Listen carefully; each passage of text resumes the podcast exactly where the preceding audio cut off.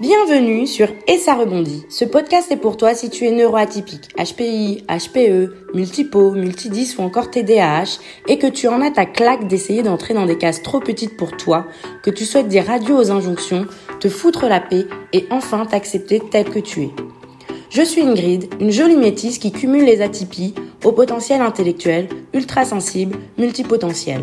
J'ai longtemps souffert d'être atypique et je rêvais de pouvoir me débarrasser de mon cerveau hyperactif, de mes émotions à fleur de peau et de cette faim et soif d'apprendre en permanence.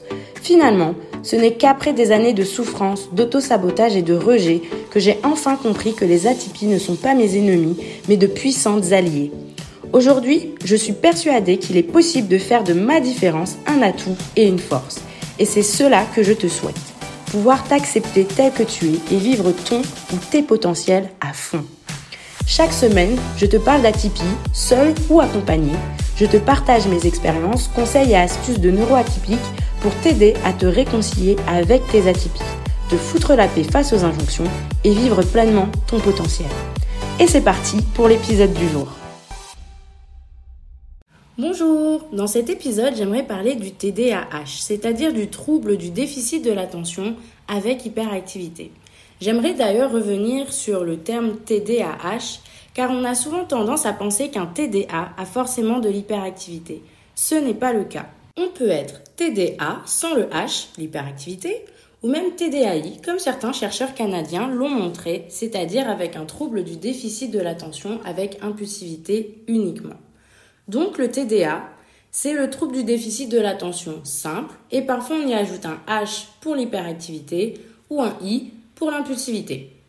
Cette diversité des acronymes, elle nous informe sur le fait qu'en fait le TDA est composé d'un ensemble de symptômes. On a le symptôme d'inattention, le symptôme d'hyperactivité ou encore le symptôme d'impulsivité.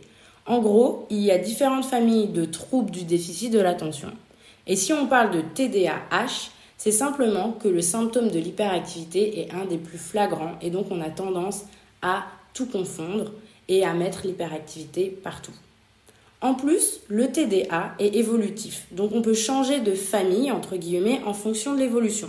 Par exemple, à l'âge adulte, on note souvent que les symptômes de l'hyperactivité disparaissent ou s'amenuisent, et que ceux de l'inattention, eh ben, ils sont davantage présents. On remarque aussi que l'hyperactivité est souvent très présente chez les garçons plus que chez les filles. Peut-être parce qu'en tant que fille, on a souvent l'habitude d'entendre des normes sociales telles que tu dois être sage, ne bouge pas, attention, tu prends trop de place, etc.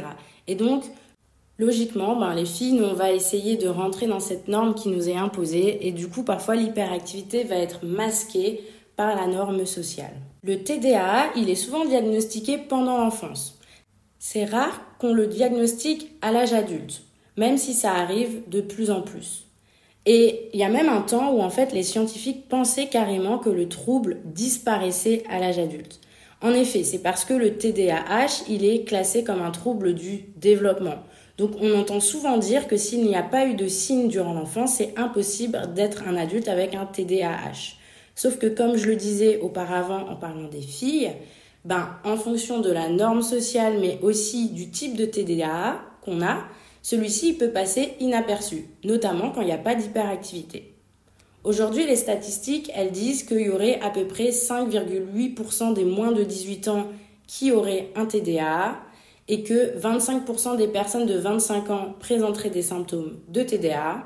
Et certaines recherches avancent même que 80% des gènes du TDAH, ils sont toujours présents une fois adultes. Donc on voit bien que qu'il soit diagnostiqué à l'enfance ou pas, on peut en retrouver des traces à l'âge adulte. Et donc cela explique pourquoi de plus en plus d'adultes se font diagnostiquer un TDAH alors même qu'enfant, il n'était pas considéré comme tel. D'où vient le TDAH Est-ce que ça a toujours existé? Est-ce que c'est quelque chose de récent comme on a pu le voir dans l'épisode sur l'hypersensibilité avec l'hypersensibilité qui a été découvert à la fin des années 90 alors oui, le TDA a toujours existé, mais n'a pas forcément porté ce nom. Quand on regarde la littérature, on retrouve des descriptions d'enfants qui matchent fortement avec ce que c'est le TDAH aujourd'hui.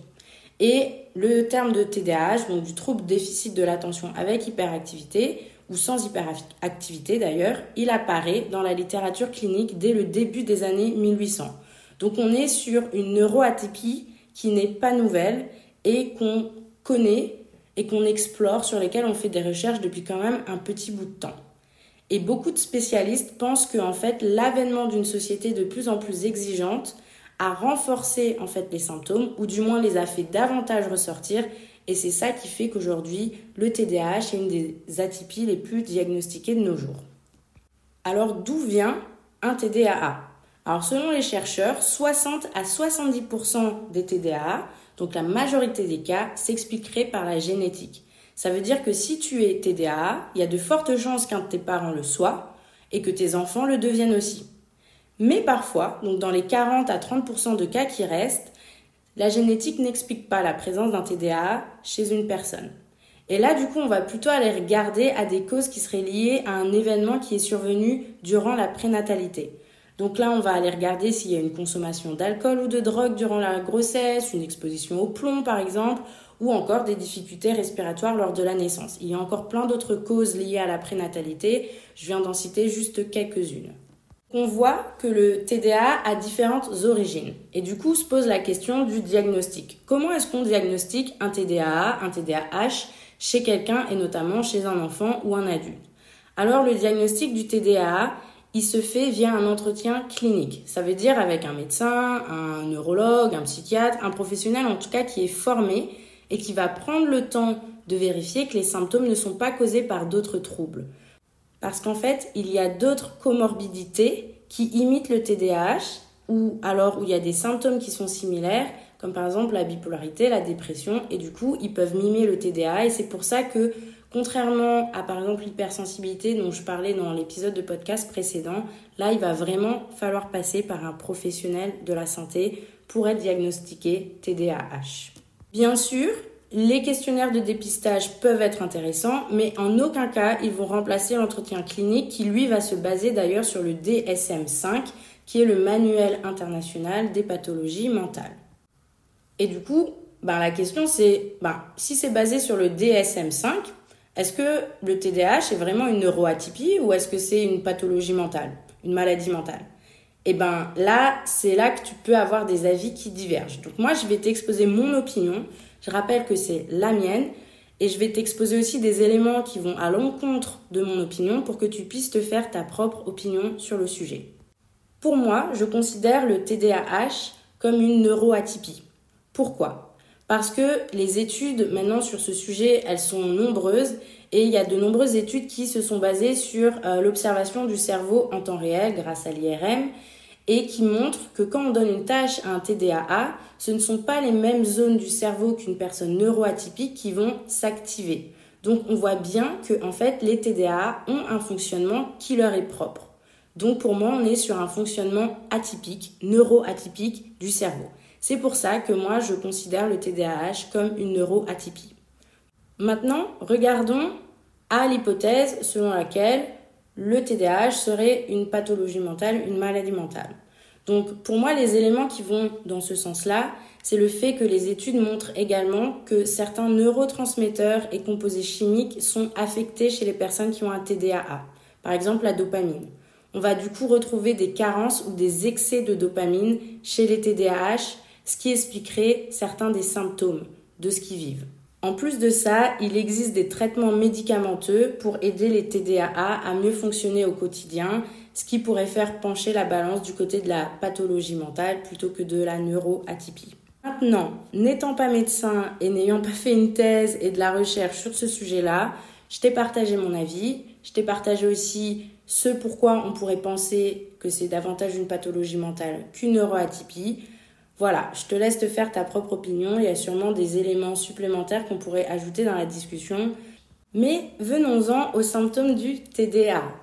Donc, euh, il y en a plusieurs, comme je le disais au début de l'épisode. On a parlé d'inattention, on a parlé de l'hyperactivité et on a parlé de l'impulsivité. Pour être considéré TDA, il faut être impacté par les symptômes dans au moins deux sphères de sa vie. Ça veut dire que les symptômes, ils vont interférer dans le quotidien de la personne qui a un TDAH. Ça peut être dans la sphère professionnelle et amicale, dans la sphère amicale et personnelle, la sphère scolaire et personnelle. ça va varier d'une personne à une autre. Certaines personnes vont pas subir les effets du TDA dans leur vie perso, par contre elles vont fortement les ressentir au niveau professionnel. D'autres vont pas être embêtés au niveau professionnel, mais par contre dans leur quotidien, dans leurs relations personnelles, ça va vraiment les impacter fortement. Donc non seulement les symptômes doivent venir impacter le quotidien dans deux sphères, mais en plus de ça, l'impact, il doit être dans le temps. Tu peux pas dire que tu es TDAH parce que tu es hyperactif ou impulsif juste parce que tu as passé une mauvaise nuit de sommeil ou que tu t'ennuies dans un cours. Ça ne marche pas. D'où l'importance en fait de l'entretien clinique qui va permettre de faire la part des choses entre ce qui relève du TDA, ce qui s'explique par un autre trouble ou ce qui s'explique tout simplement par un mauvais réveil, une mauvaise journée ou un épisode de vie qui n'est pas facile. Bien sûr, un seul symptôme ne suffit pas pour être considéré TDAA. Il faut en avoir au moins 5 lors du diagnostic à l'âge adulte, par exemple. Donc je vais te partager 6 symptômes les plus courants, les plus répandus du TDAA, et il y en a d'autres, mais encore une fois, l'objectif n'est pas de toutes les lister, mais juste de te donner des éléments de compréhension de ce que c'est que le TDAA. Donc, le premier symptôme dont j'aimerais te parler, c'est la difficulté à maintenir l'attention. Cela va au-delà de ne pas être capable de faire attention. C'est vraiment une incapacité à se concentrer sur une tâche, une habitude à négliger les détails. Ensuite, je vais te parler de l'hyperfocalisation. L'hyperfocalisation, c'est une concentration excessive. Et on peut se dire, mais c'est un peu contradictoire avec le premier symptôme que tu viens de nous donner, qui est la difficulté à maintenir l'attention. Eh bien, justement non, parce que comme je te le rappelle, le TDA, c'est un trouble du déficit de l'attention. Et donc une concentration excessive qui conduit à être absorbée par une tâche au point de tout oublier, c'est également une incapacité à réguler l'attention. Et c'est totalement différent de l'état de flow qui lui produit un sentiment positif tel que celui de l'accomplissement. Dans le cas de l'hyperfocalisation, cette hyperfocalisation va pouvoir se porter autant sur quelque chose de productif, d'utile, comme par exemple un devoir, un travail à rendre, comme elle peut se porter sur quelque chose qui va vraiment te faire perdre ton temps, tel que scroller sur ton fil Instagram. Le troisième symptôme dont j'aimerais te parler, c'est l'impulsivité. Un TDAA, il va souvent répondre aux questions avant même d'avoir attendu la fin. Il va interrompre les conversations, se précipiter dans ses tâches et du coup il va se retrouver dans des situations sociales inconfortables, voire dangereuses pour lui, parce que par exemple, eh ben, il va commencer à agir avant d'avoir écouté la fin de la consigne et donc il peut potentiellement prendre des décisions dangereuses. Le quatrième symptôme dont j'aimerais te parler, c'est la désorganisation. Les TDA, ils vont souvent avoir une vie un peu chaotique. Ils vont avoir du mal à mettre de l'ordre dans leur vie, à ranger, à hiérarchiser, à prioriser les choses de manière logique. Du coup, forcément, ça peut impacter leurs compétences organisationnelles et donc leur porter préjudice dans la sphère professionnelle. Cinquième symptôme, les sautes d'humeur. Alors ça, c'est pas un symptôme qui est propre au TDA. On va le retrouver dans d'autres comorbidités, donc d'autres troubles. Ces sautes d'humeur, elles se caractérisent par une irritabilité fréquente, des spirales émotionnelles régulières. Et c'est pour ça que parfois, eh ben, on peut penser qu'il s'agit de bipolarité ou de dépression. Et c'est important d'avoir cet entretien clinique dont je parlais précédemment pour vraiment faire le tri entre ce qui est d'une pathologie mentale et ce qui relève d'une autre. Un dernier symptôme pour la route, c'est le manque de motivation. Un TDAA, elle va avoir l'impression de faire plein de choses en même temps et en même temps d'être motivée à se lancer dans rien. Et du coup, ben c'est vite problématique, surtout quand un TDAH a aussi un symptôme de désorganisation. Alors, avant de te donner quelques astuces pour t'aider en tant que TDAA à faire face à ces symptômes et à améliorer ton quotidien, j'aimerais te parler de pourquoi il est important de se faire diagnostiquer en tant que TDAA si tu as des soupçons. Alors, Premièrement, ça va t'aider à mieux te comprendre. Je le redirai jamais assez, mais quand on se connaît, on peut mettre en place des choses pour mieux gérer ses états, mieux gérer ses émotions, mieux accueillir ce qu'on vit et du coup faciliter son quotidien. Donc, te faire diagnostiquer va t'aider à mieux comprendre ton fonctionnement, tes difficultés et à moins te juger, moins juger les choses que tu fais. Tu vas comprendre que tu n'es pas bizarre ni chelou, mais simplement différent.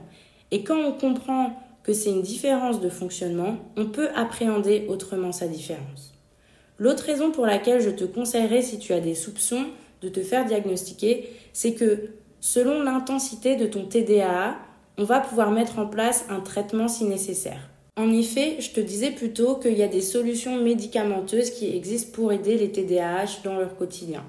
Donc un TDAH qui va pas avoir de stratégie euh, suffisamment forte pour l'aider et pallier au TDAH, eh ben en fait, il va pouvoir être aidé par ça.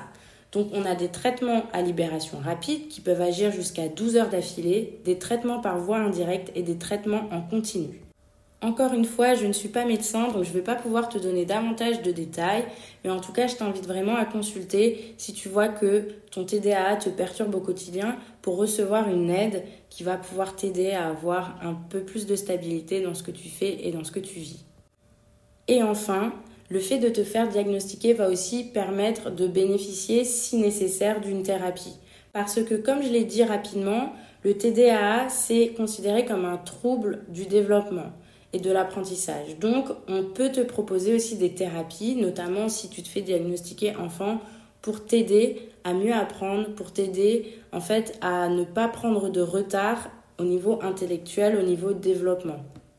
Donc, l'alliance entre le traitement médicamenteux et la thérapie, c'est vraiment de pouvoir préserver le cerveau dans une régularité neurochimique et de pouvoir pallier aux difficultés de développement et d'apprentissage.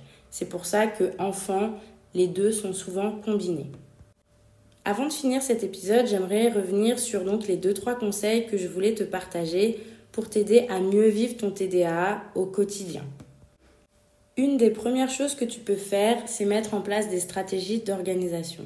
Cela t'aidera justement à moins te disperser, cela t'aidera également à moins oublier les choses, à moins perdre tes affaires. Être organisé peut être vraiment un atout, une compétence à développer pour un TDA. Et pour ça, tu peux être accompagné par un coach, par quelqu'un de ta famille. En tout cas, ne reste pas seul avec tes difficultés et appuie-toi sur un système de soutien. Et c'est là qu'on en vient à ma deuxième astuce, le système de soutien. Un TDAA qui va avoir le soutien de ses proches, il va souvent réussir à mieux gérer son TDAA qu'une personne qui n'a aucun soutien. Parce que tes proches vont pouvoir être là pour t'aider aussi à mieux te cadrer, à ne pas te mettre dans des situations qui peuvent être dangereuses ou socialement inappropriées pour toi.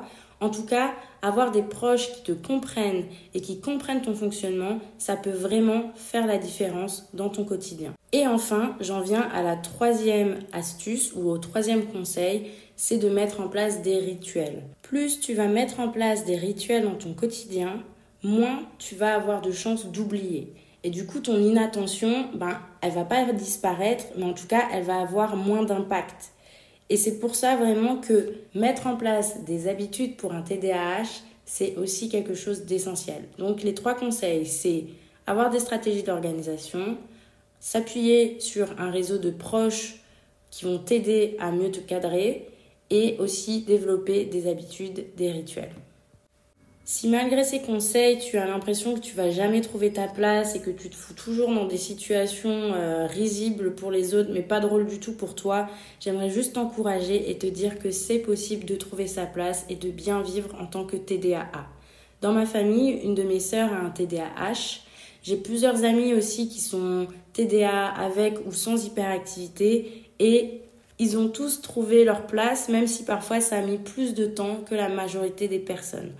En tout cas, vraiment, je vois que quand l'environnement est propice, le TDAA, il arrive à se développer, à développer son potentiel et à fleurir. Il s'agit vraiment de trouver l'environnement. Et je suis d'accord que souvent ce n'est pas facile, comme pour beaucoup de neuroatypies, malheureusement, le système scolaire, le système professionnel n'aide pas à trouver sa place. Mais je veux juste finir cet épisode sur une note d'espoir parce que j'entends aussi souvent des choses négatives sur les TDAA, les TDAH et j'ai autour de moi des exemples qui prouvent que tout n'est pas négatif dans cette neuroatypie. C'est tout simplement un peu comme un élève qui va être nul à l'école, puis on va finir par se rendre compte un moment qu'il a besoin de lunettes, et avec ces lunettes, d'un seul coup, les problèmes vont être réglés. Je pense que un TDAA, il a besoin de trouver ses lunettes à lui, c'est-à-dire l'environnement qui va le faire fleurir et s'embellir. Sur cette envolée poétique, je te remercie de ton écoute et je te dis à bientôt pour un nouvel épisode. Merci à toi d'avoir écouté cet épisode de podcast jusqu'au bout. S'il t'a plu, tu peux laisser une note et un commentaire sur ta plateforme d'écoute préférée. Cela m'aidera à booster les écoutes et à atteindre plus d'atypiques comme toi et moi. N'hésite pas non plus à me faire tes retours et à me poser des questions directement ici ou sur mon compte Instagram et ça rebondit. Je te souhaite de prendre bien soin de toi et de continuer à t'accueillir et t'aimer tel que tu es. À bientôt, au prochain épisode!